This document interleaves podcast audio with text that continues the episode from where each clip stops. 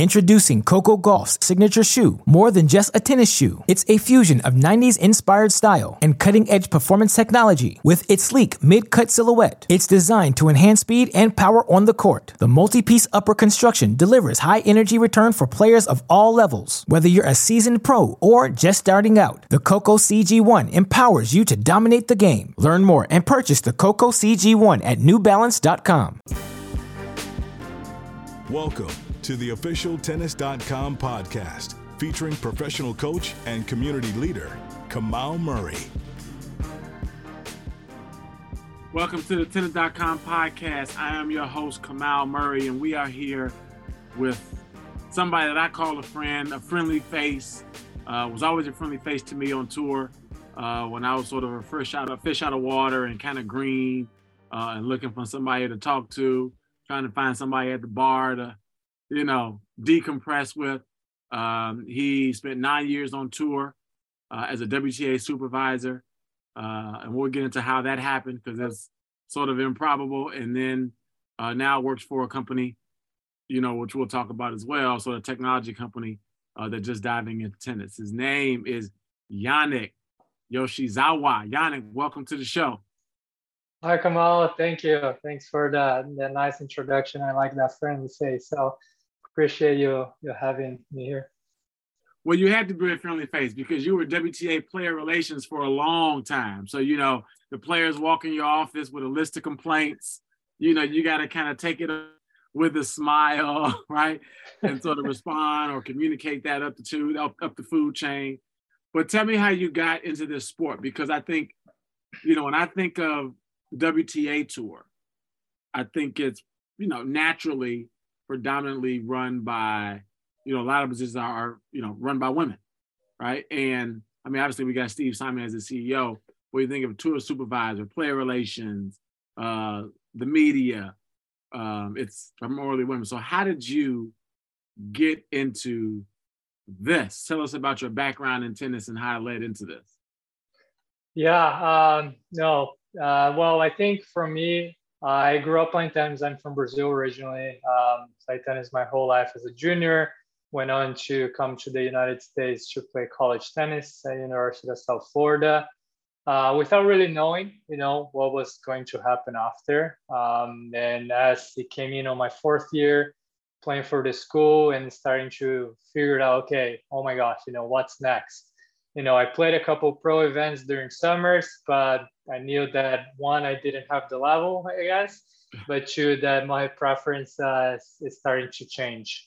And, um, you know, I think a little bit of luck, a little bit of uh, connections.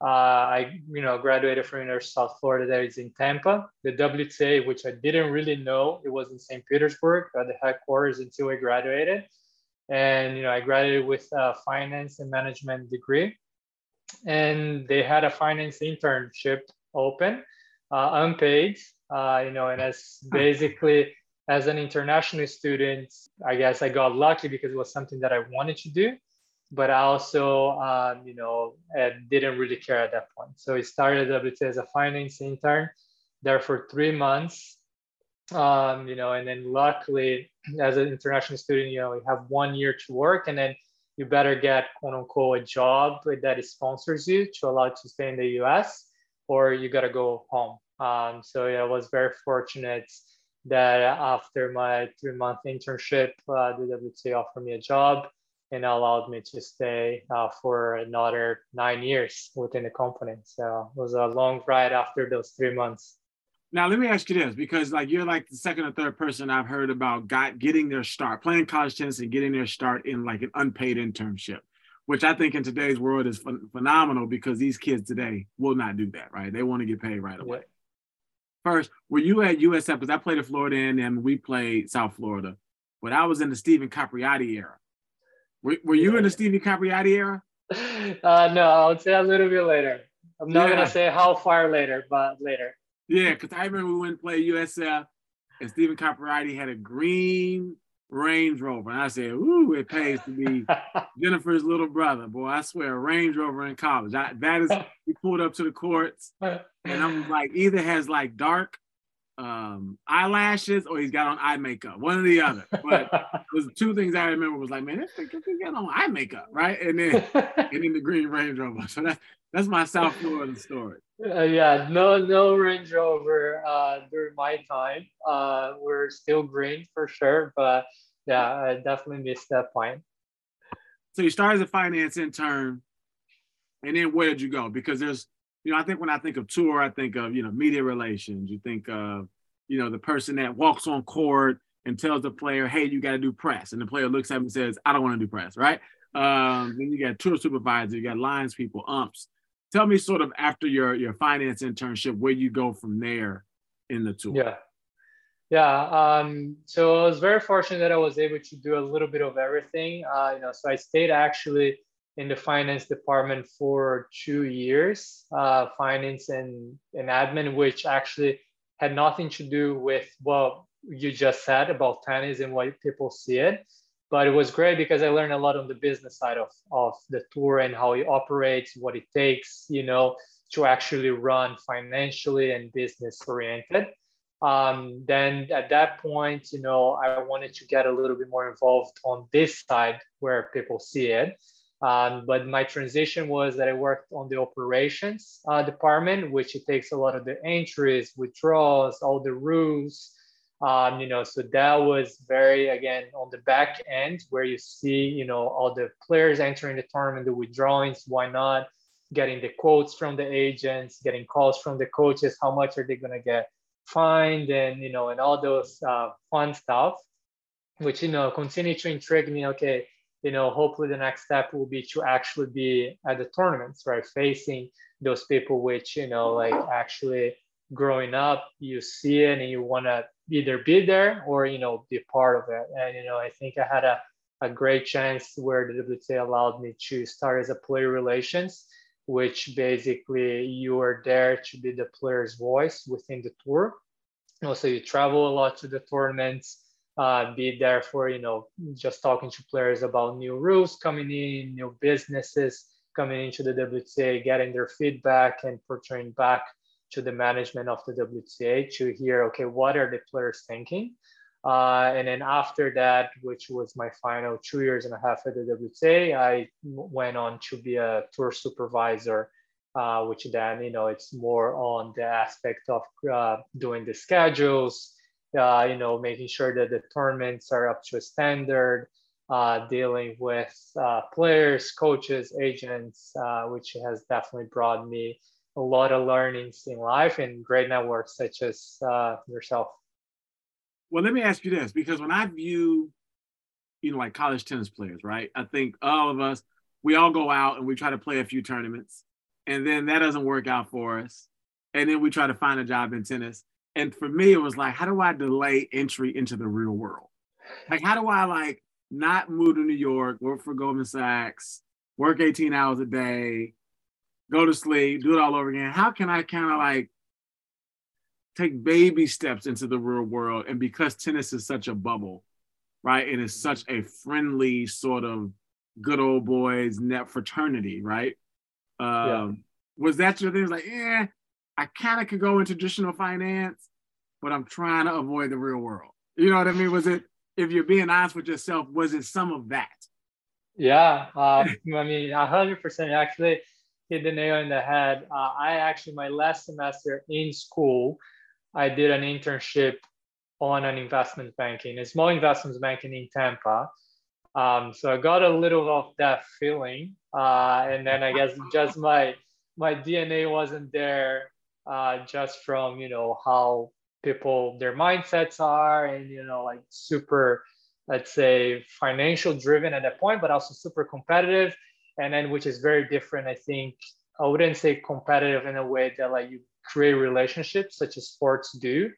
Um, you know and i think that's the part where i felt like wow i i guess i wanted to delay. If i ever have to go into that into a full time i wanted to delay as much as possible. And then i guess this is the part where i felt that i just fell in the right place where the wta you know which is a tennis uh, company they were looking for a finance intern which was my major at that point. So I guess I didn't even think about when I was doing a finance major that my chances of going into tennis would be smaller than if I did a more broader uh, because I thought that I wanted to work in banking uh, mm-hmm. at that point. But I guess I was lucky enough that I got that experience to prove that I wanted to be in sports. Introducing Coco Gauff's signature shoe. More than just a tennis shoe, it's a fusion of 90s inspired style and cutting edge performance technology. With its sleek mid cut silhouette, it's designed to enhance speed and power on the court. The multi piece upper construction delivers high energy return for players of all levels. Whether you're a seasoned pro or just starting out, the Coco CG1 empowers you to dominate the game. Learn more and purchase the Coco CG1 at newbalance.com. So let me ask you this because I've run three WTA tournaments, two ATP events, and without the subsidy from the WTA, right? We wouldn't have made money. Well, I mean, we didn't make money anyway, right? It was a break even business at best.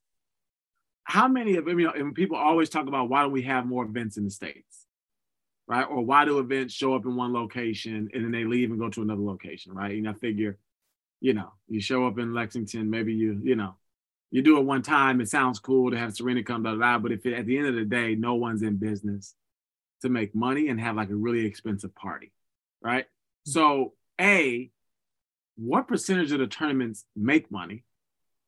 And B, looking back, how do we create more events that are able to sustain?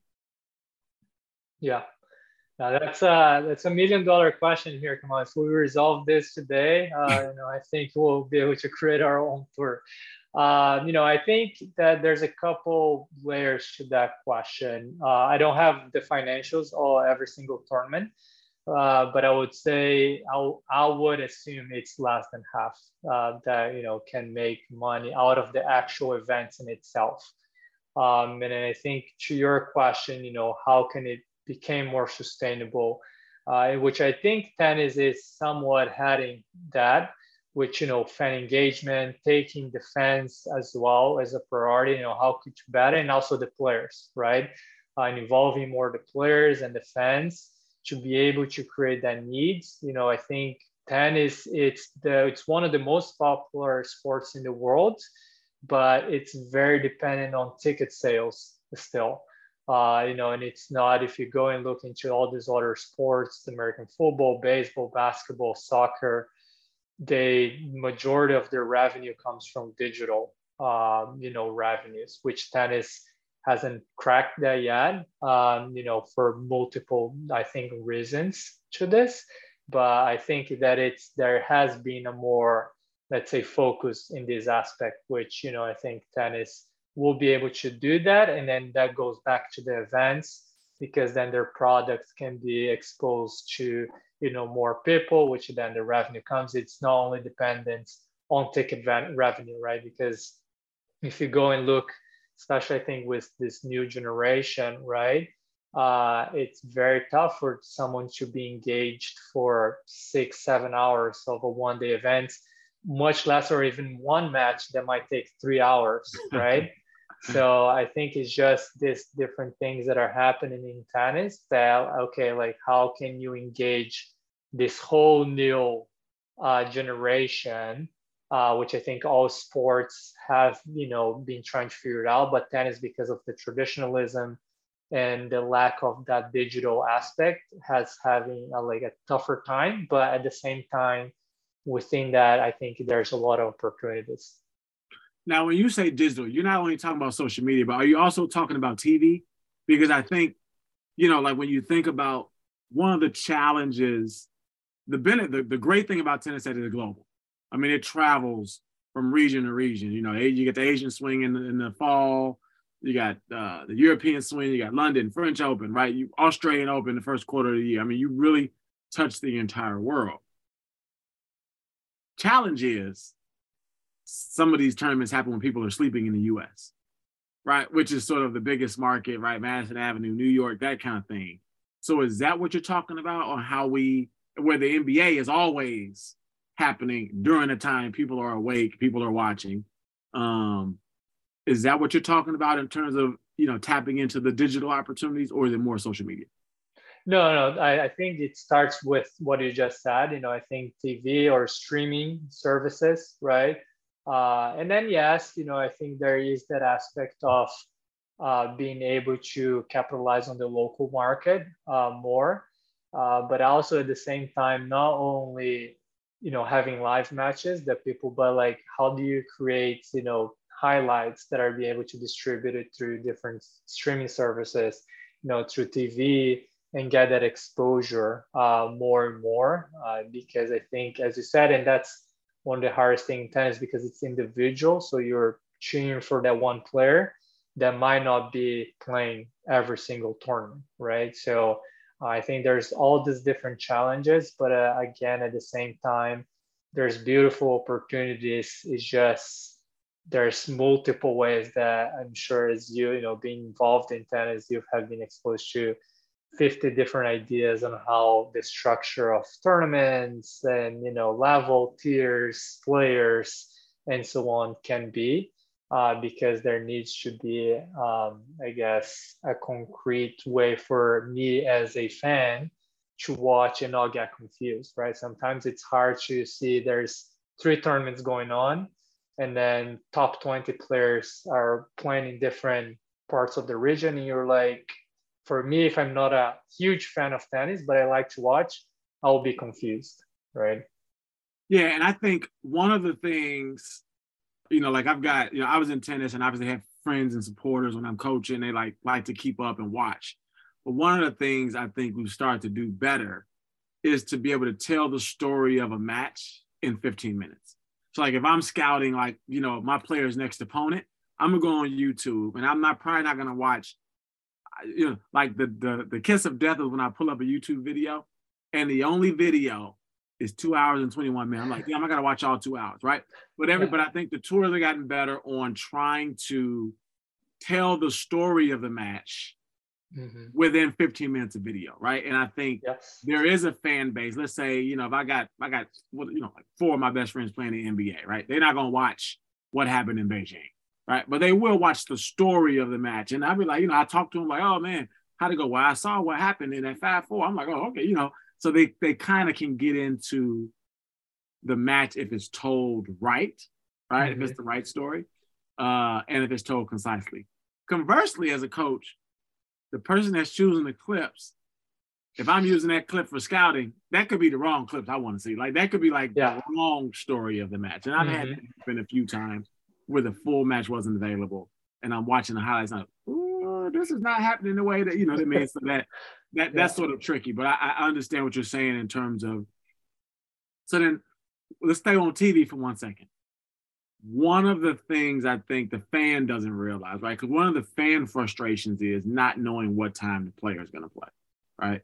And as a in your position as tour supervisor or tournament supervisor, right? You you had to communicate with TV and Tennis Channel to say, who do you want to play at what time? Talk a little bit about that process because I think the average fan has no idea why people got assigned to what courts and what order and why they, they order the matches the way they are. Talk to us about that just because I think it's helpful to build fans if we educate them on the process.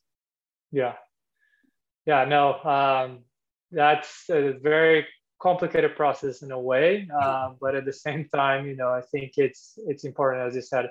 So there is multiple stakeholders, right, into making a schedule of a tournament. Television, because of the revenue side of it, has a big part to it. But also, you as a tour supervisor, your whole job there is to keep fairness, right? So there is, of course, the part of the TV there's a part of the tournaments in itself because television might have someone who they want on center court different than the tournament who might have a local star.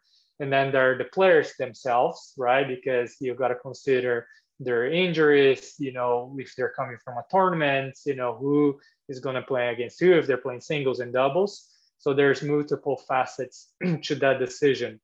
Um, so usually you know there is multiple meetings uh, across the day, you know, basically to grab, okay, these are television requests, these are the tournament requests, these are how the players are and where they're at, right? And then I'm gonna see here where to fit in. So basically, it's a puzzle, right? That you need to construct in the best of your abilities to quote unquote try to maximize everyone's.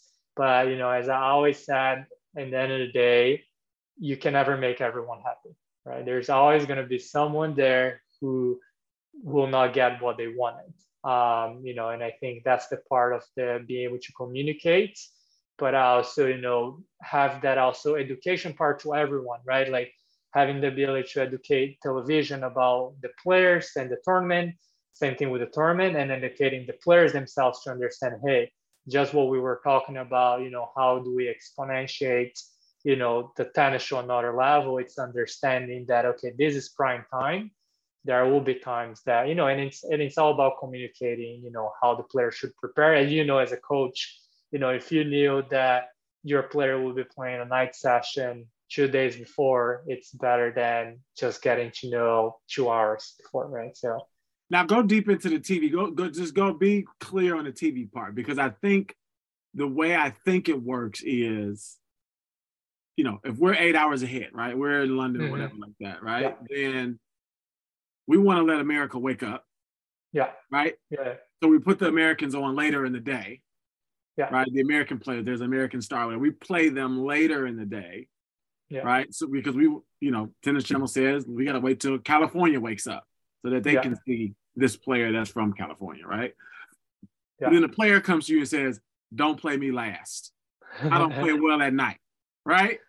Yeah. And uh, then the coach comes to you and says, "Can we play first? Because it's supposed to rain, and I don't want to be stuck in this rain delay." Right? Is, yeah. is that that's what you're talking about?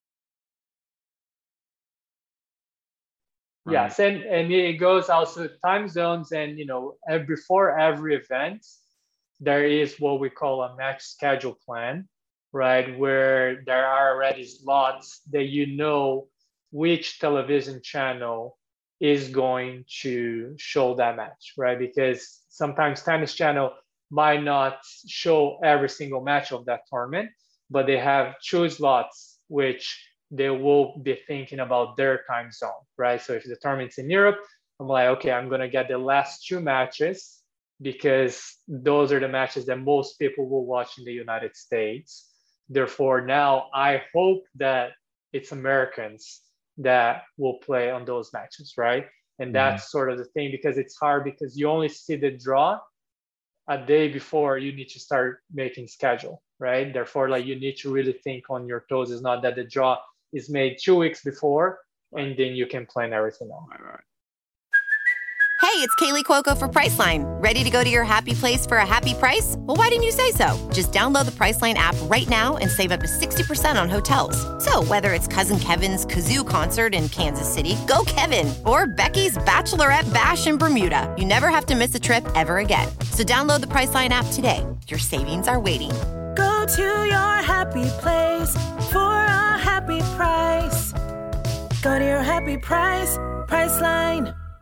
So you've obviously, as a tour supervisor, you've had a chance to see a lot of a lot of tournaments, right? You spend what 38 weeks on the road. Hard to have a family, hard to have kids, that kind of thing. Tell me about one of the most memorable matches you got a chance to see. Oh, uh, I think our actually most memorable matches. I think with with everything that happened, it was in Montreal, 2019 uh, of the final of I, I, I, can't remember if you were still with Sloane, but it was Simona and Sloane in the final. Oh, best women's um, match of that year, 2018. 2018. Best, best women's match yeah. of that year.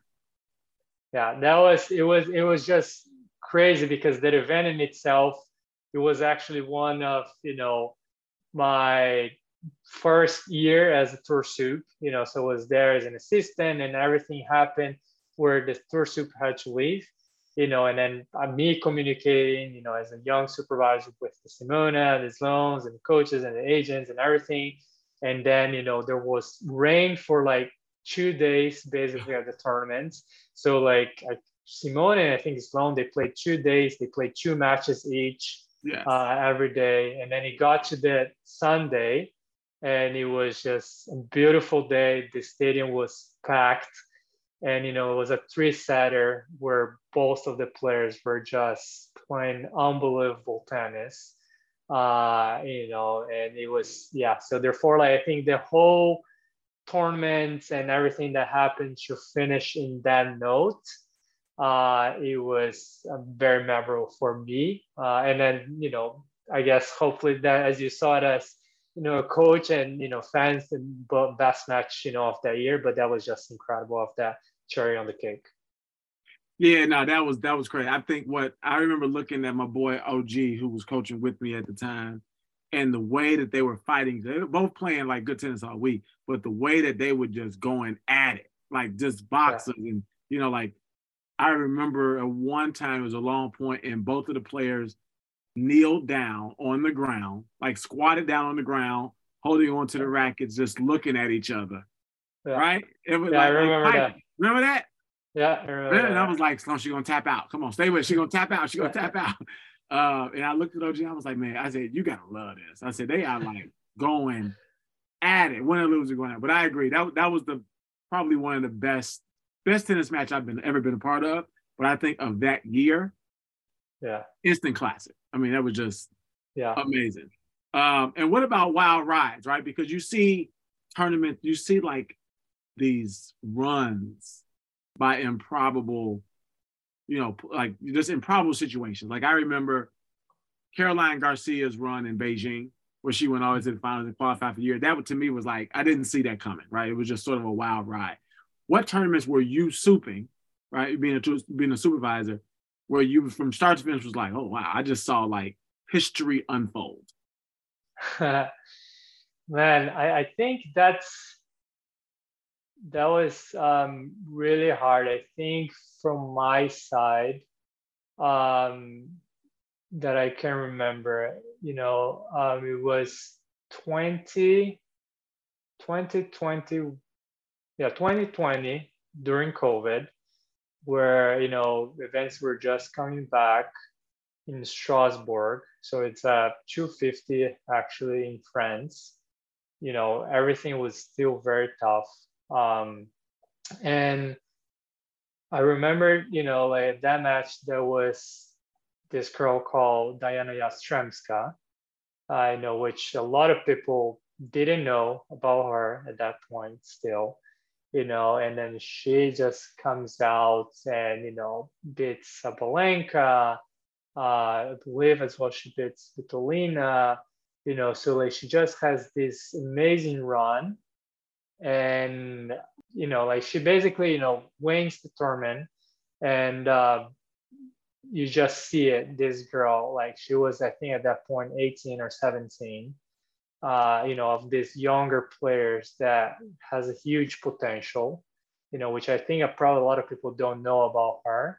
But I think for me, that was just very memorable because, you know, you see her and her mom, a coach, and just, uh, you know, as a teenager is still, you know, winning those type of tournaments at that age, it has to be something that like, it just blows your mind and how do you deal with that?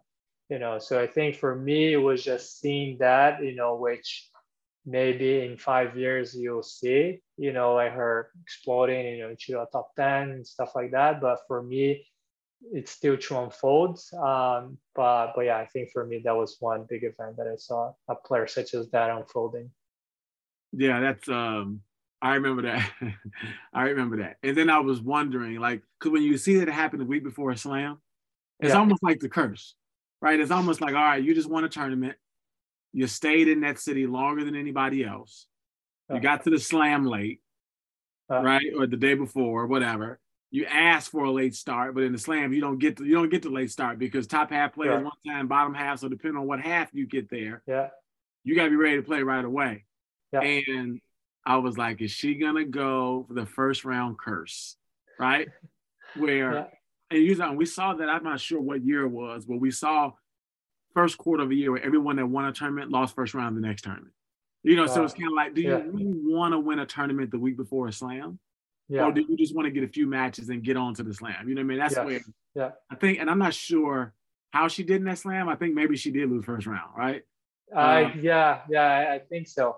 I, I think think, so because round, she ended up playing on on Monday as well. Yeah, and you get there, and then I think the other thing that like is sort of hard to deal with that I always make sure if you had a good tournament the week before, you get to the tournament as quick as possible.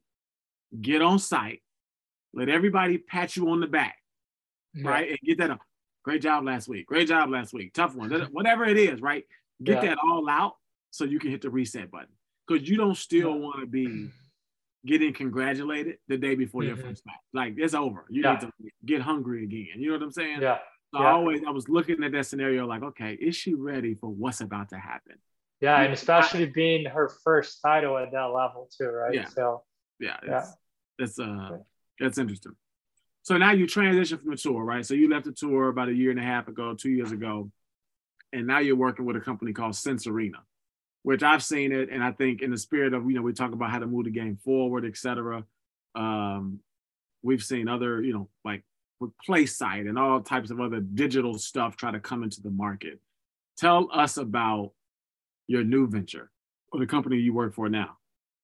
yeah, um, you know, it's been an amazing learning experience uh, with this company that I've been part of it for the past uh, almost seven months now. And you know what Sense Arena does and has been doing is it's a virtual reality software um, that works on in-game situations that allows players to get more reps, you know, to really work on their brain, you know, those mental skills, decision making, reaction, anticipation, visualization, all that kind of stuff. You know, we've been actually in hockey for five years. Uh, and at this point, you know, we partner with five NHL teams. Uh, we have, you know, uh, over 10 D1 schools and about 10,000 users. So, you know, it's very focused a lot also from a juniors and youth perspective because their brain is developing a lot during that point, you know, from the 11 to 16 year olds, uh, we call the sponge time, you know, when they're just getting so much into their brain. Um, you know, and basically this allows you to work on really on this, what we call this part of the game of the mental side that we feel that has been neglected for a lot of years and feel that really it's what is being able to take players to the next level right? I think at this point where you see you know technically all players have you know a good forehand good backhand good serve and you have resources such as great coaches for you to work on that. You know the physical part you know since the 80s 90s at this point in 2022 i would say that 95% of the players are fit that are in the pros, right? On the college level and even high level junior.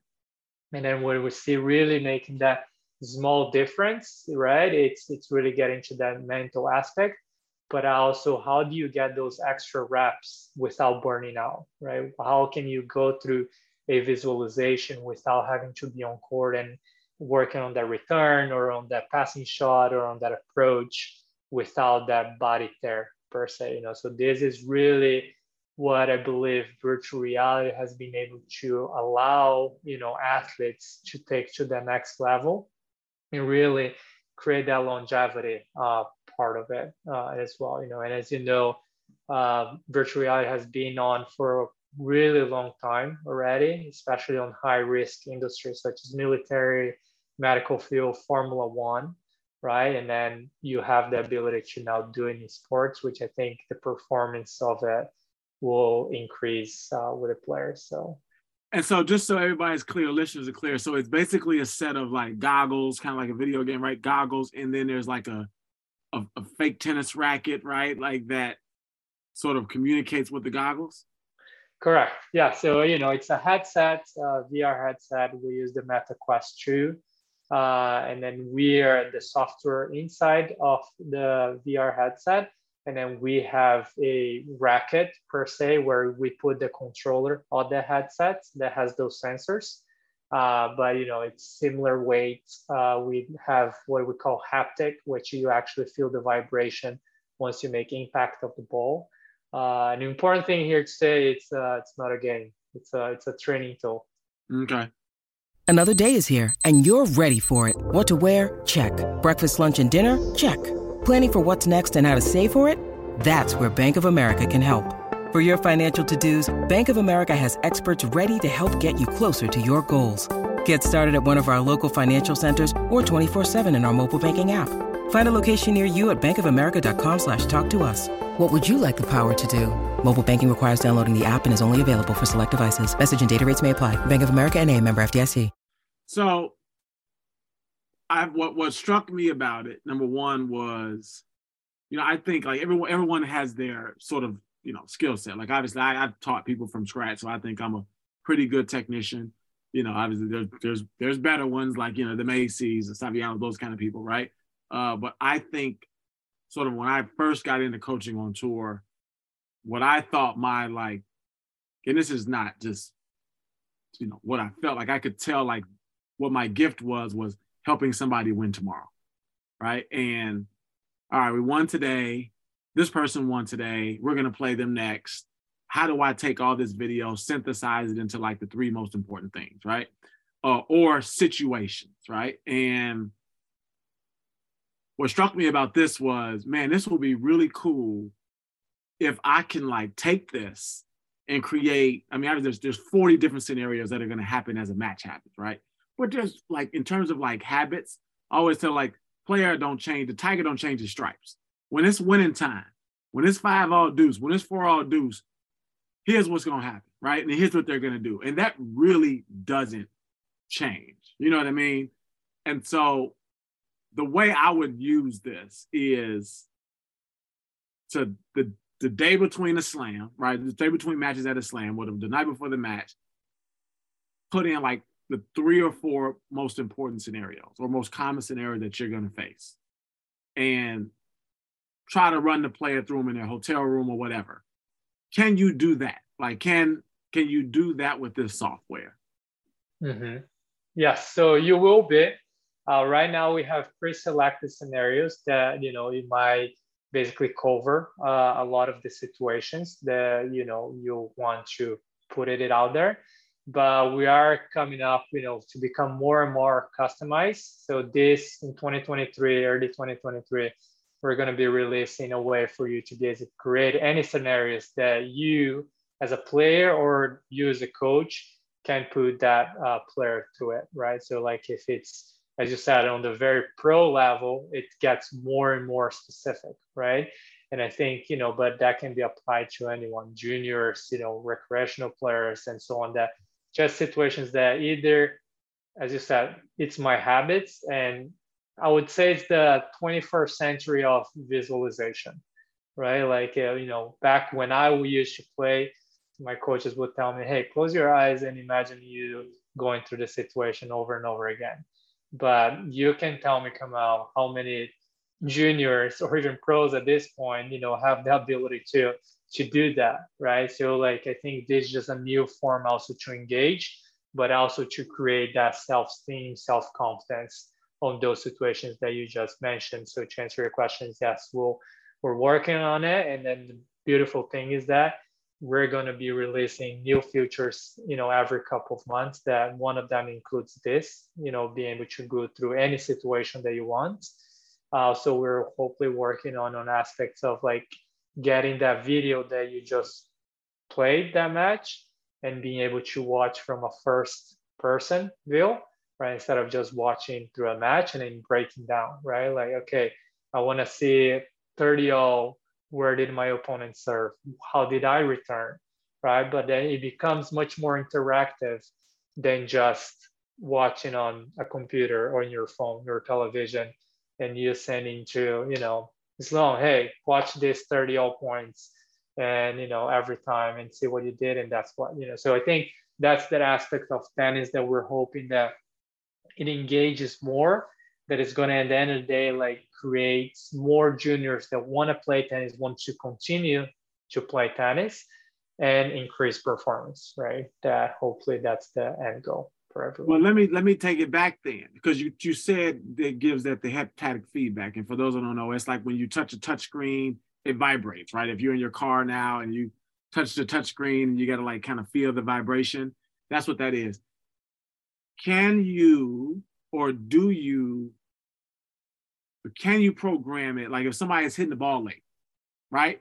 Can you use it to improve someone's contact point, right? Can like can I get in the in the in the video and say okay because because you are actually swinging in these scenarios with sort of this half racket right thing that's providing this communicating with the yeah. with the headset. So like, can you improve someone's contact point, right? Can it be like a eh when it's late, or can it be like a ding when it's when it's early, right, or when it's on time? You know what I mean? Yeah, uh, yeah, yeah, yeah, yeah. No, I, I know, I know what you mean. Um, I think at this point, what we want to make sure, you know, like it's the technical part. We still believe the best it is to you know be out there with the coach, right? That those are going to be able to translate the best to it. Uh, now, of course, you know if you know if you Kamau told me, hey, you need to use this grip and get a little bit more in front. What allows you to do is that now you can get onto Sense Arena and create the habit of getting more in front. From, right? a, from a, just, a, just a motion repetition thing, but Correct. not necessarily receive the precise feedback on Correct. whether or not it is perfect. Got it. Yeah. Yeah. Got it. Exactly. Okay. That'd be that'd be the next phase. Y'all can hire me as a consultant. That'd be next. yes. Yeah, you're gonna be on the advisory board soon enough. And then you all have got some some pretty good players lined up. So you've got Navratilova, you got Jack Sock, uh, Jen Brady. Um, yeah. How did that come about? Were those through your tour relationships, or you reached out like, hey, you know, we got to get that Jen Brady sort of full Western flip grip. You got to get Jack Sock where he actually hits the forehand with the backside of the racket. You know what I mean? Like, yeah. No, next, no, uh, next time you're you're gonna need to speak to them. Uh, but you know, I think Martina, it's a Czech company. You know, so there was that relationship uh, before. You know, and she saw actually what was happening in hockey, and she just saw you know what could happen in tennis. Uh, so she jumped on on board and you know helped the, the advisory board, like how we create those drills, what's the roadmap and whatnot. Uh, I think the current pros, uh, it's really looking at use cases, right? I think Jen Brady, she's been going through a lot, right, with her injury after you know last year. So coming back to tennis and not allowing you now to go through repetitions and feel that you're immersed on a tennis court when you can actually not be there. You know, I think that was a huge part for her to speed up her recovery time. Um, Jack, you know, actually when we spoke, you know, to his agent and he was just pumped, you know, he saw he's a very techy avid, you know, he loves that part of like where the game is going. So, you know, just different um, use cases, you know, we have a couple other pros that are started using it and different ones, you know, some of them use for warm-ups just before, you know, they get on the practice court or on the match you do your whole, let's say, physical warm up. But I can remember that I, you know, as a player, sometimes you go, you do that jog, you do those stretches, you do those sprints, but you're just completely thinking about something else, right? So, like, if you can activate your brain, that's a beautiful thing. Some players use for recovery, right? When you're just not able to play, you know, because of an injury, or also, you know, youth players. How many times I I, heard your you know, you're talking to Paul, you know, and talking about like players on the Midwest, on the Northeast, and you know, and the issues of like just not being able to get court time because of the weather. You know, that's just another way for you to again feel we're not here to replace on court training, but we're enhancing now on the situations of either rain, snow, hurricane, you know, earthquake, so COVID, you still COVID. COVID, COVID.